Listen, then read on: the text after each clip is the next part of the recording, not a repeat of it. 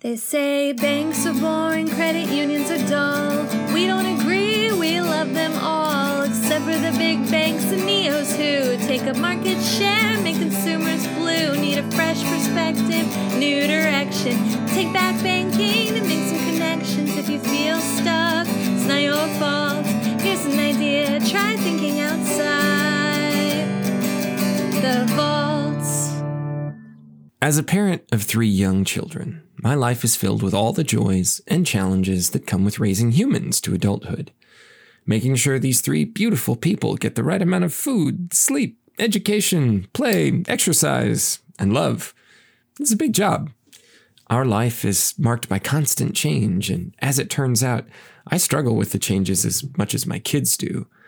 Hi, I'm Zach Garver, and you're listening to Thinking Outside the Vault, a podcast for community financial institutions who see themselves as a partner for people's financial success, not just a place to park cash and make loans. Now, here's what I mean about changes. When my kids were little, my wife and I did everything for them because they couldn't do it for themselves. Now they're capable of so much. They can get themselves dressed, go to the bathroom, wash their hands, brush their teeth, clear their dishes, and so on. But I still fall into the trap of telling them, oh, wait, let me do that for you, because it'll be cleaner, faster, better. It's a trap of convenience and control. Of course, it's easier for me to do those things in the moment, but you know what? My goal as a parent is to raise self reliant, capable adults who don't wait for somebody else to fix their problems or, God forbid, wipe their bottoms. And that means I must embrace a life where the simple becomes messy, the easy becomes difficult, and the quick becomes achingly slow, so that we all grow into a better, healthier way of living. Uh, let me bring this back to community financial institutions. We're facing some big changes when it comes to marketing. Apple, Google, Meta slash Facebook, and other big tech companies are changing the way digital advertising is tracked and measured. Many advertisers are worried about the future and how hard their jobs might get. Fortunately, there is a silver lining. The changes that are coming will provide better privacy and security for everyday consumers. It's gonna be messy, and it may feel harder at first, but the end result will be better for everyone. Well, okay, maybe except for Meta's bottom line. So, for some folks, it will feel like something helpful is being taken away. But for community financial institutions, it's an opportunity to develop stronger, more trusting relationships with account holders. And today I have CW Warwick, the VP of Consumer Marketing, and Thomas Shields, the VP of Marketing Enablement at Kasasa, to walk us through some of these changes and how you can use the situation to your advantage. So, grab yourself a snack and listen close. These two guests are about to lay down some knowledge on us. Thomas Shields and CW Warwick, uh, thank you so much for joining us on Thinking Outside the Vault. I'm excited to have you here. CW, you're returning. Thomas, it's your first time. I'd love it if you guys would just uh, start out by telling our listeners a little bit about what you do at Kasasa. Thomas, why don't you start? Thank you for having me. I'm uh, looking forward to the conversation. I um, have been with Kasasa for just about 15 years. This year is going to be my 15th oh, wow. year with the company. And I've been in uh, community um, uh, banking for, I guess, almost 20 years. I was a, a bookkeeper and a, a, clerk at a bank before I joined Kasasa. My main focus at Kasasa is on marketing technology, um, big data analytics uh, just a, a, marketing geek at the end of the day. So I'm uh, primarily responsible for our marketing stack, which we've built specifically for community financial institutions. Awesome. Thank you. And then CW. Hello. Thanks, Zach. Um, well, I um, I lead the uh, consumer marketing department at Kasasa. I've been at Kasasa for five years. Um, and we we get to use all the amazing uh, technology and data that Thomas and his team provide um, to execute marketing programs um, for all of our clients. So right now we're supporting now about mm, 300 community financial institutions across the country um, with our marketing programs, which is um, a lot of great fun, actually. Cool.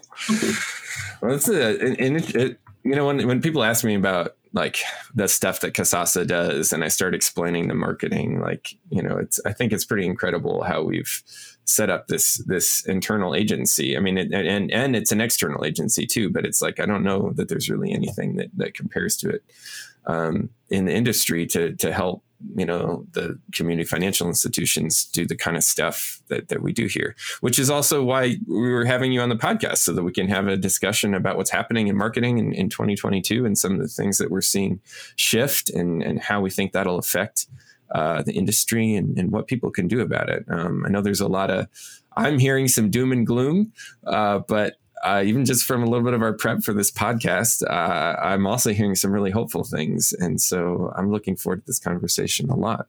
Um, I think one of the things that it'd be cool to just jump into is uh, what are you guys seeing on the horizon for 22, 2022? What are the things that you, you, you see that are changing?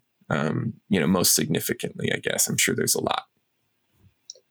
Yeah, I think you know. Um, I think if if anything, we know from the last couple years change is certain right? So i think one of the things everybody should you know all marketers should keep top of mind is that um, this is this is an ever changing landscape right? It has been um, for the last two to three years and i think it's just going to continue to to be so.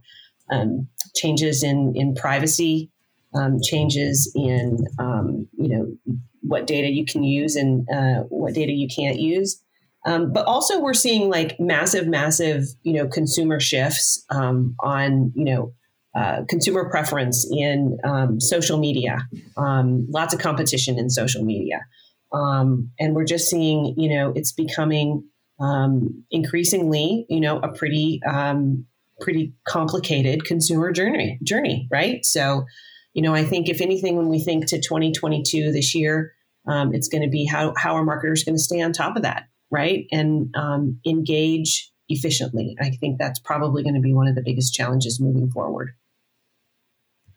Do you think? Uh, do you guys see this change? These changes affecting b- being equally as difficult for sort of the small shops, you know, the like the the institutions with one or two marketers as the organizations that have, you know, fully sophisticated teams? Is it affecting everybody equal or is it going to be uh, harder for harder for the smaller people, you know, the smaller organizations.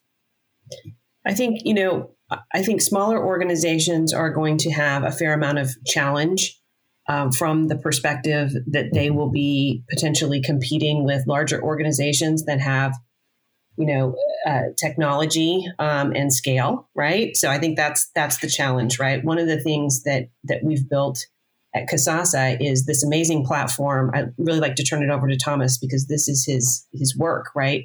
Um, an amazing um, technology platform, um, a lot of um, data science built into what we do, and if you don't have that, right? If, if you don't have the advantage of technology um, and data and science, I think I think it is much more challenging to compete in the market.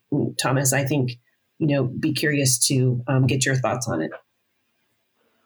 Yeah, I, I, mean, I think you cast it really well. I mean, I it, there, you know, to your the point of your question, Zach, about the the um, impacts depending on your size. I think there's going to be some some incongruent impacts to institutions with the changes that we'll see this year, but it's going to depend heavily, I, I think, on what you're already doing. So if you're already heavily invested in um, uh, marketing technology, you know, and and heavily invested in, let's say, email-based programs. We're going to see some changes in email this year. Then I think you can expect to see some changes in your strategy. Uh, but if you're new, you know, and, and you're just now investing, you know, that there's no better time to start to get into the space and um, to start to, to um, you know, either look for your own um, uh, roadmap and investments, or look for partners that can that can help you um, uh, manage the the risk of that implementation or to to catalyze your implementation. Okay, cool. Well, let's. Uh, so we kind of outlined some things that uh, some some of the more significant things that we that we see coming. Um, so I, I want to jump into the big one, uh, which is cookie tracking. Right. Um, I've heard some news about the loss of third party cookies and how this might be really maybe even catastrophic for for marketing. Um, but there's some reason to believe that that isn't so. Uh, tell me more about that because genuinely, I, I am ignorant of this. Like, I know just enough to be like, hmm, cookies are important for this sort of thing, but I'm I'm not clear what's changing, and I'm not clear how it's going to affect uh, you know the people who rely on them. Yeah, this is a fun uh, discussion for sure, and I'm I'm uh, eager to hear some of CW's thoughts on this as well. Maybe we can try and cast out um, for those of us new to cookies what cookies are, and um, there's a couple different types of cookies too. So I'll, I'll do my best here. CW, help me along. The the way I think about cookies is they're um, little you know items or objects, little files that are placed on your um, in your browser, whatever browser you're using. And what it does is it helps websites or um, folks delivering content to you on the web optimize what's being delivered to you. Okay, so an, ex- example that might be, um, oh, it, it, you know it remembers um, that you had this page pulled up the last time you were there, or it might um, remember certain preferences you have about the page, things along those lines. Okay, and it gets more complicated, more robust from there. There's two, I think, two types of cookies to call out. There's there's three different types, but the two most important for this conversation are first party cookies, and those are going to be cookies that the website um, puts on your box for the purpose of optimizing you know future interactions with that website. And then there's third party cookies that are usually going to be cookies that are placed on your box while you're browsing the web um, but it's not specifically for the purposes of optimizing that website. And then it's usually more so for building ad audiences and defining preferences around your behavior. The third party cookies are the ones that are going to be retired Okay, and it's um, under the the broader umbrella of security and privacy. Um, Google is retiring those third party cookies, and so you're really just going to be left with, um, for the most part, the first party cookies. Does that make sense? Yeah, that makes sense.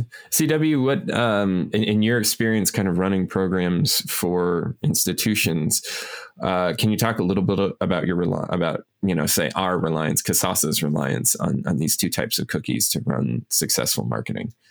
Yes, absolutely. So you know the the the end deal here is we are going to be marketing with less information, right? So, you know, we talked a little bit earlier about marketing in the anonymous world, marketing in the digital world. We have, mm-hmm. you know, over the past few years been very reliant on any piece of information, any data sets that we possibly can can leverage to understand our audience and to understand what they're doing, right? That's you know, when you're when you're dealing with the anonymous audience, right? Data is is absolutely key. So, you know, we have we've had the advantage of using third-party cookies. We've had the advantage of using, you know, this really robust pool of data and information to make decisions and to understand, you know, what to market to whom and when to market, right? Mm-hmm. So when we think about the shift, um, data and data privacy, and the shift of you know third-party cookies not being as accessible anymore, and the fact that you know i think you know it is estimated i don't know what the the true statistic is but i think you know like a quarter of the digital audience um, will continue to opt in for tracking and and personalized advertising so you think about losing like three quarter of your data pool right um, in your yeah. anonymous environment wow. right that's a hit so so when you you know hear marketers and you know there's just a ton of buzz out there about oh you know oh my gosh what's going to happen I think that's why, right? It's it's just we're losing um, an asset, which is um, the data and information we've used to make decisions. Um, now, you know, now what, right? Well, um, there are a lot of things going on right now, a lot of um, shifts in the industry to different ways, um, you know, to try to make up the gap. So I think we'll continue to see new technologies and new tactics.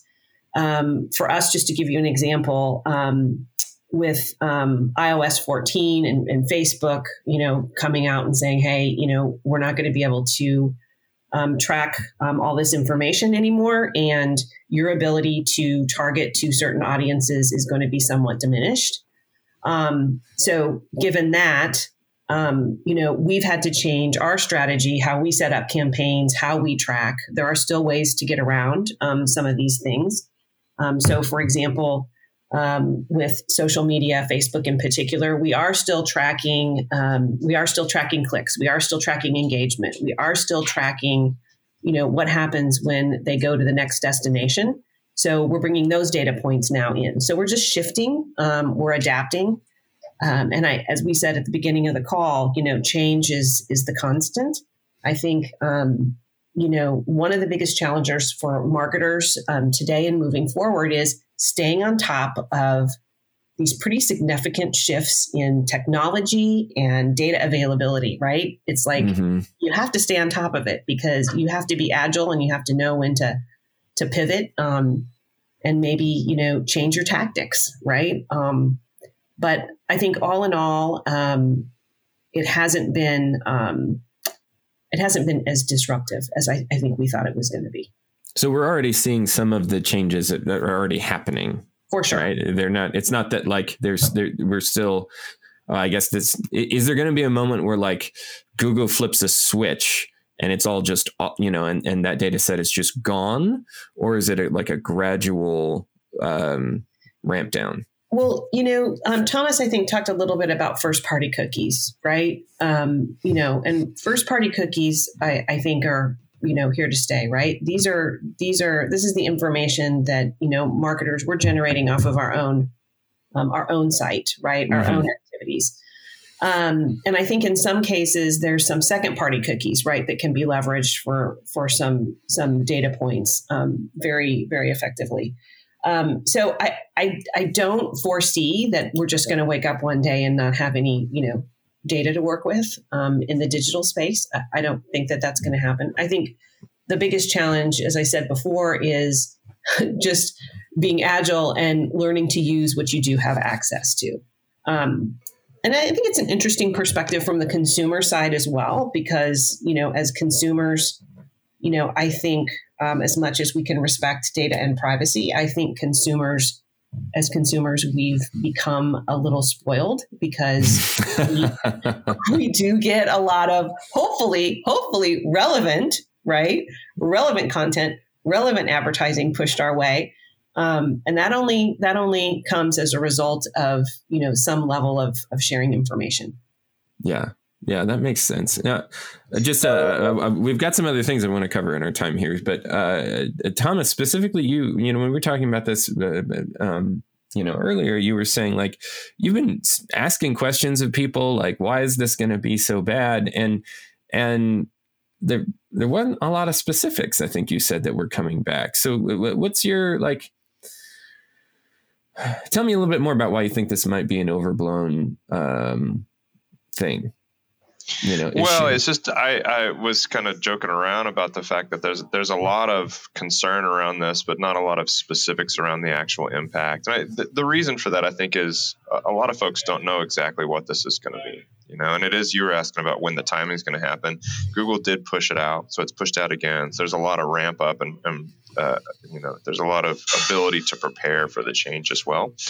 Okay. um, and I, I think that the true answer is it probably it depends on what your strategy is. If you're not heavily reliant upon third party cookies for digital, specifically digital audience building, you know, I, it's it's probably not going to have uh, much material impact on the way you go about doing business. And if you are, then you know you're going to be you're going to need to think through some of the strategies that CW was talking about as well.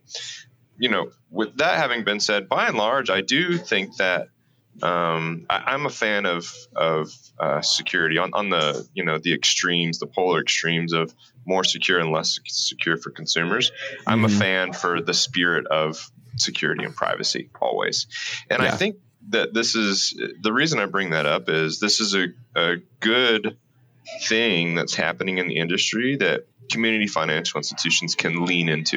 You know, they can. This is a this fits their you know their main mission for keeping their own um, account holder data secure and doing things in a way that are that are secure and, and private, uh, you know, across their digital experiences. And so, um, you know, I, I, I think that's an, an, important opportunity for them to, to lean into this and embrace it rather than see it as something that's going to be um, negatively impactful to their business.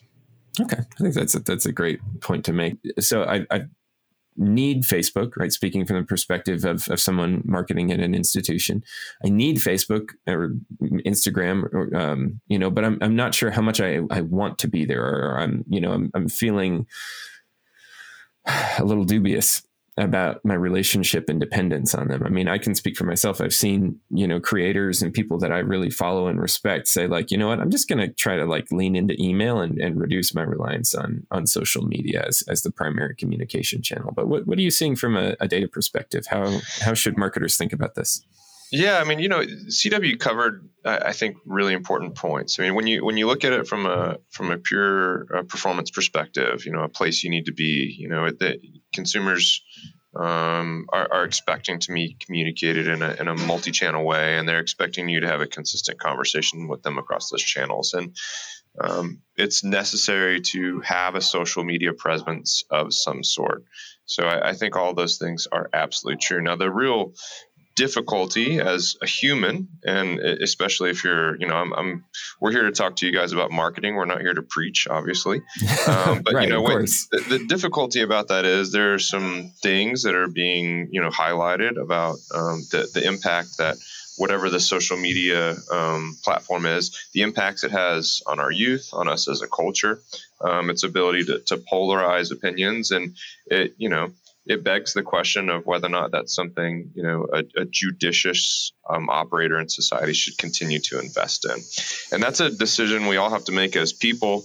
And I think as um, you know, for community financial institutions in particular, are, typically bastions of um, support investing in their community okay? Financially yeah, as, as as well as you know socially across their community. And i think it's I think it's a decision making criteria that goes beyond business performance.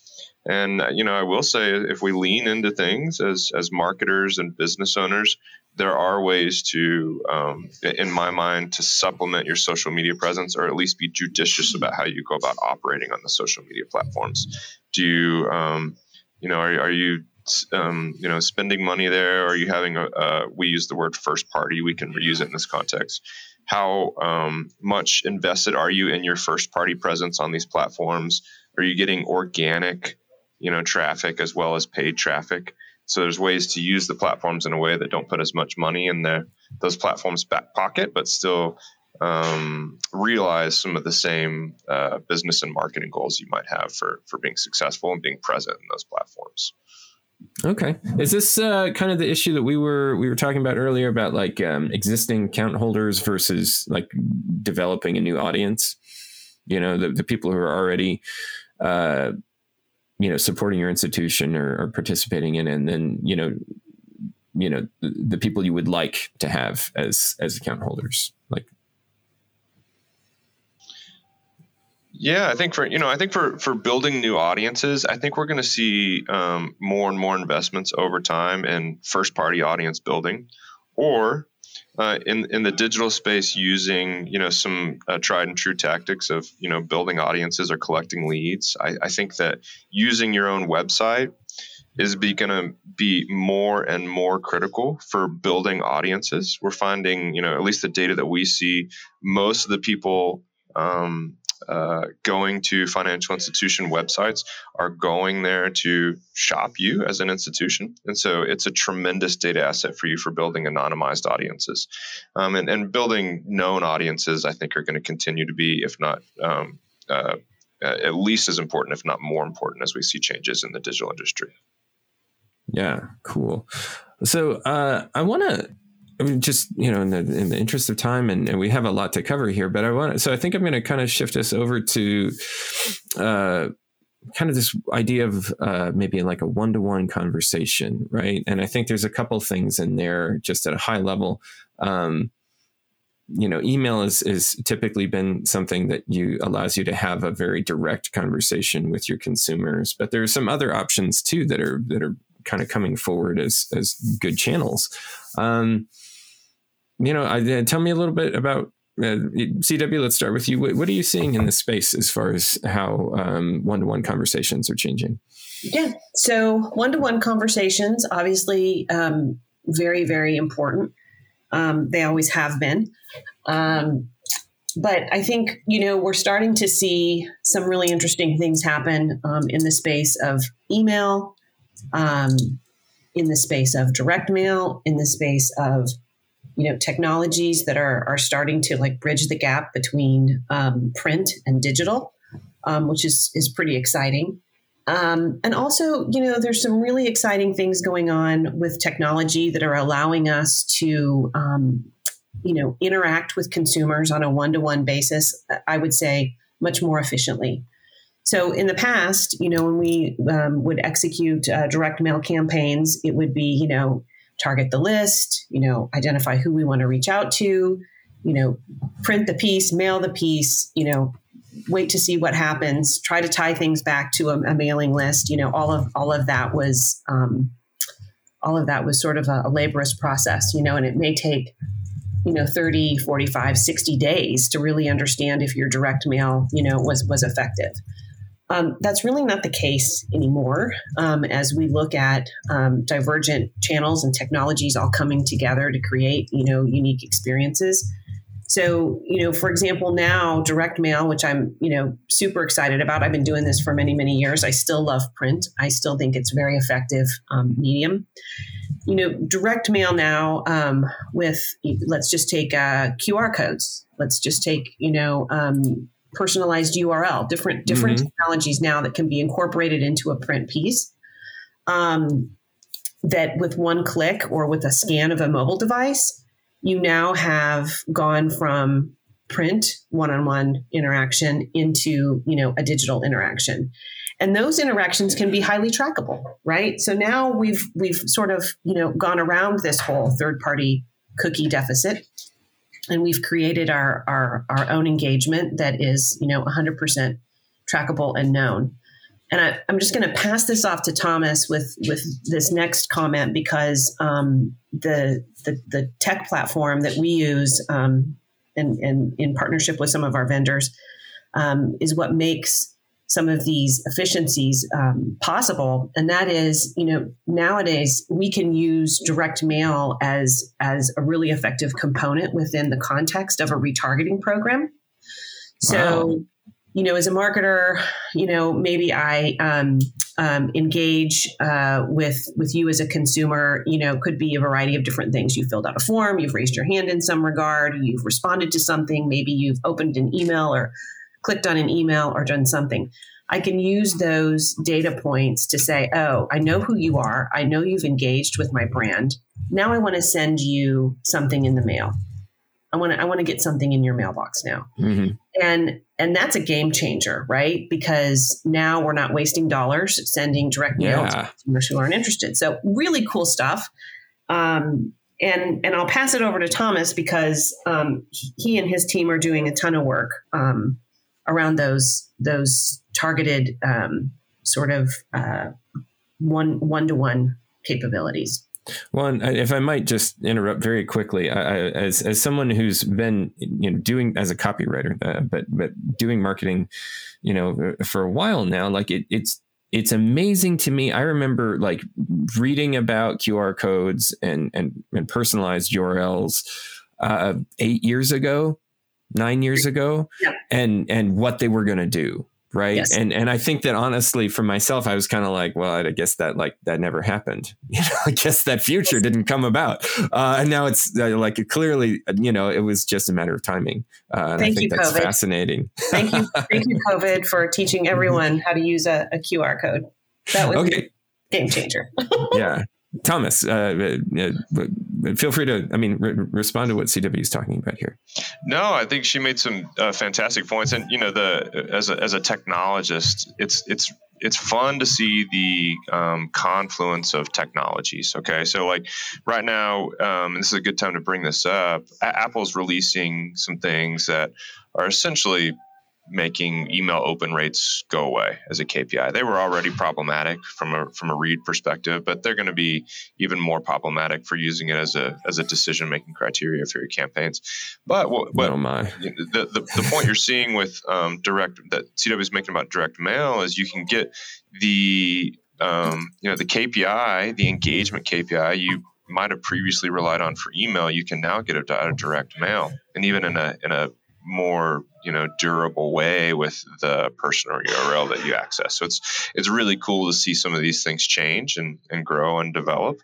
Um, the the retargeting technology is absolutely amazing as well. The ability to um, you know what, what you use as first party cookies to re-identify someone when they might visit you digitally and you're, you're building this this is where you know some of the um, community financial institutions know their their account holders better than anybody. And they know them because they live in their community together. But as people have been at home more or are more um, you know digitally present than they might have been physically present in the past, it's important to complement that knowledge, that intimate knowledge of your consumer, with some of these other um, more programmatic techniques so that you can continue to have that full profile of your of your account holders. That's what's really exciting about the, all this, and I, it, it's a good loop back to what we were talking about earlier for collecting first party data over third party data. Um, this is you knowing them based on their interactions with you as a financial institution institution versus you having to rely on some third party for telling you about people that are in your own community um, and and the the opposite you know, for, for me, value applies. And that's that when you collect data on them, um, no one else can use that to their own intent, whether it be, mm. you hmm. know, um, nefarious or not. I think it's just the the point of saying, you know, when when we interact with our account holders, we're going to do so in a way that's secure um, and that has a spirit of privacy about it so that we can serve them better versus you know everyone else that has access to that data giving it to them at the same time yeah, which is what you're sense. doing I mean, when, you're, when you're running third party cookies to use an odd term like the, the not trust is not an odd term, but there's almost a kind of intimacy with that trust, right? Like, hey, this is this is data that we're collecting, you know, in a in a highly ethical manner, and and something that's you know uh, really baked into this relationship versus being something that we were relying on on somebody else to go out and scrape it for us. That's right. You know, and I, I think that's a it, it's a decision making criteria for me as an edu- educated consumer, and I think it's going to become more and more of a decision making criteria for consumers as we move forward in time and and operate more and more in a digital space. So I think this was already happening. COVID just happened to have catalyzed it to a significant degree, and so it's it's a it's it's something that that's here and it's it's here to stay. Yeah. Okay. Well, so I'm, uh, you know, again, in the interest of time, I know we, are we're about to come to a close here, but I really want some of the things that you guys were telling me uh, uh, that's happening in the world of, of SMS or text messaging is huge. Uh, and, and I want to give you both a chance to talk a little bit about how you see that affecting community financial institutions in the coming year. Yeah, you know, we've been we've been looking into to two um, main um, you know, uh, uh, manifestations of text messaging. One is mass text messaging, which is uh, comes from a short code uh, and is fully automated. And then we've also been looking into one-to-one text messaging, purely human-powered text messaging. I think I think are both very important strategies for all community financial institutions. Almost all, like 95% of text messages, are read immediately um, you know, consumers generally prefer text messaging because it's not as interruptive as a phone call in their day. Yeah. Okay. Uh, and uh, lots and lots of businesses. There's a Gartner stat I pulled a couple months ago, but over the next year, you're going to see 40% more texts coming from businesses. And so there's a lot of folks getting into the space because they realize that this is the place to be. For community FIs, I, I think that the mass text messaging as a strategy is important, but it's going to be a much longer term strategy for them. Uh, you, um, it's governed different than a one to one text message released by a, a, real person is, and so um, they they need to get opt ins, and it's um, there's a much higher opt out rate inside that channel as well. Yeah. Uh, and it's going to take them longer to, to build that up and use it as a channel. And one to one text messaging, I think, is absolutely a, a, must in the near future for providing you know intimate service, uh, remote service, and for just reducing the effort for um, both your staff as a financial institution as well as your account holders as a financial institution. Wow, that's I mean that's incredible. CW, I mean from your perspective, you know, delivering these these campaigns and these programs for institutions, how, how do you see this? Uh, you know, how do you see SMS playing into things? So I think I think it has um, a really important role, especially when we we look at um, account conversion. For example, um, as we drive more of that experience through apps or through the digital space, um, you know, imagine opening up an account, a checking account or a savings account online, or um, trying to finalize um, an acceptance of a loan, right, or something of that nature, right? Things that that maybe in the past traditionally took place in branch face to face with another human being, um, or maybe even sometimes over a phone call. Um, but now in the digital space, increasingly important that we have these other channels like text messaging, right? Um, it's just a very immediate channel, mm-hmm. right? Where you can you can complete a transaction, or if you need to share information or um, acknowledge something, text messaging is a super super efficient way to get that done. So I see it as becoming um, like a very very important part um, of engagement between uh, financial institutions um, and their uh, account holders or members. Yeah, mm-hmm. speaking from personal experience, like I, the, the, the, last, you know, it was a car loan uh, that I got. I was texting with the loan officer, and I was like, "This is amazing! I'm so glad I'm not having phone calls with you every time you're like, yeah, can I get this uh, document? Can I get that document?" You're like, you know, just a quick text back. Sure, I'll get that to you as soon as I can. Yes, uh, and we've seen we've seen examples of where that is not in place right? So that capability is not um, available. And you know, just looking at the success metrics of um, you know um, opening accounts, it's it, it makes a, a huge impact um, on um, an institution's capabilities for converting and opening accounts in a really really fast and efficient efficient way. That's so cool. Well, uh, I, this has been an amazing conversation. I, I want to just uh, you know take us out on on this last question, which is uh, what's something that our listeners could be doing this week to position themselves for what's coming in 2020. Now, I, I feel like I've created a big contrast there. Like these are big changes, and a week is a short amount of time. But but really, like what's something that they can do, you know, this week to to move towards this? Any of these changes. I CW, say, go, yeah, you go first. Sure, sure. I would say this week, um, take some time to think about what outcomes you want to drive in 2022.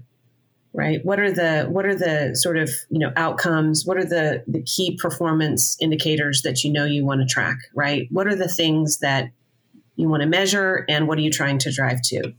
Um, I think having a plan and then executing against a plan is going to be really, really critical. And I say that because, you know, we all know marketing is expensive, right? These are mm-hmm. these are valuable dollars, right? We're throwing out there um, in the world to try to make a difference um, and and grow our business.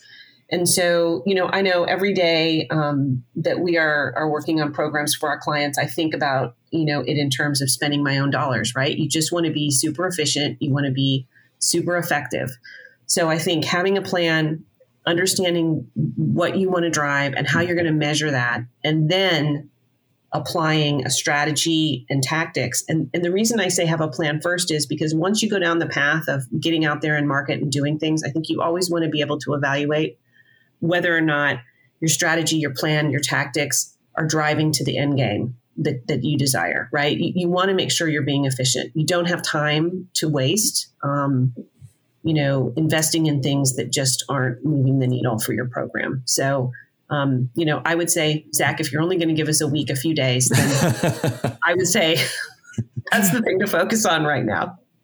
Well, that's great. Thank you. Thank you so much for that. Um, and Thomas, what, what, from your, you know, from the more data driven perspective or, you know, the technology, uh, ask, you know, perspective. What, yeah. You, you know, in, uh, the, the week constraint is nice. You know, I, I think the thing I would encourage uh, all financial institutions to do is to um, check into your reliance on some of the things that we were talking about that are changing. What's, what's your current reliance on third party cookies? for your um, digital audience building what's your what are, are, those present on your website at all?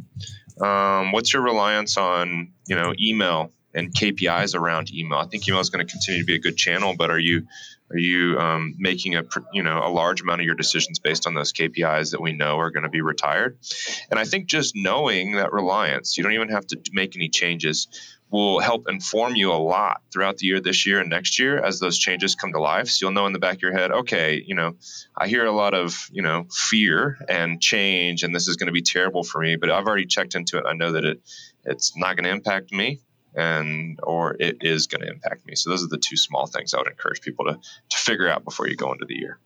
Awesome. Well, CW and Thomas, thank you so much for your time. Uh, this has been a great conversation. I think it's a lot of there's a lot of value here for our listeners, um, especially with the big shifts that are happening. So, uh, thank you again. This has been amazing.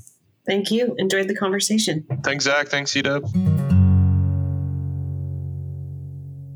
One consequence of living in the age of the internet is that when a big tech company makes a change, the impact is felt by everyone. But you don't have to be held hostage by these platforms. There are lots of things your institution can do to establish strong, consumer friendly marketing practices. It won't always feel easier, but I promise the end result will be much better for everyone.